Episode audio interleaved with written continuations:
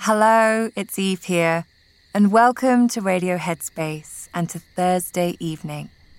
It's been a great week together. We've spent a long time talking about falling asleep, but a crucial part of a good night's sleep is actually in how we wake up, and how the way we spend our days is an equally important part of how we sleep at night. And I wanted to start by sharing one of the biggest pieces of advice with you that I learned from making a show about sleep.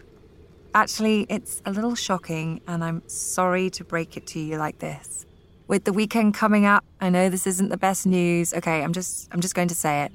Always relying on sleeping in at the weekend can actually be bad for your sleep schedule.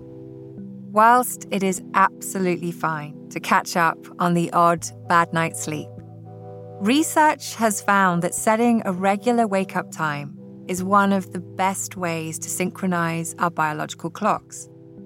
So that ideally means getting up at the same time every morning, even on the weekends. I've actually never really been one to sleep in that much, or I should say, I've never really been able to sleep in, despite trying a lot. Growing up, I always had to get up early during the school holidays, as my dad was a chef. My parents ran a hotel, and it was very much a family business. So we would have to get up to help him cook breakfast or to help my mum set the tables and then serve the guests breakfast. Sometimes we would go with my dad to meet the fishermen. The hotel was in a pretty rural part of the west coast of Scotland, and the fisherman would come in on his boat with boxes of fresh caught fish and shellfish. I used to love the smell of the fresh sea air on those early mornings, seeing my dad happy as Larry. If I close my eyes now, I can see him and smell that sea air. Even though I've always been an early riser, I do have to confess to being a big fan of the snooze button.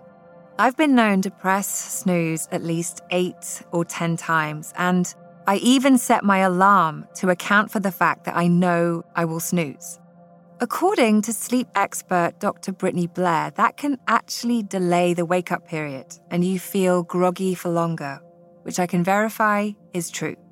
So, if you're a big snoozer like me, perhaps try a different approach. As soon as that alarm clock goes off, I know it's hard, but stand up, go to the window, and let the sun shine on your face. Even if it's cloudy out, our internal system recognizes that it's daytime.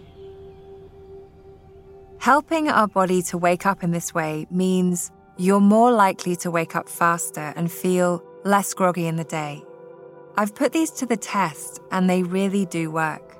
My snooze time has reduced dramatically. I realize there are so many factors that make up a good night's sleep and a wakeful morning. So do what suits you best. If you're like me, I had to experiment for a while to see what stuck. But most importantly, don't be too hard on yourself. We're human, and some days we may just want to snooze, and that's okay. I'll leave it there for today. I hope you have a lovely weekend and a restful night, and I'll see you back here on Monday.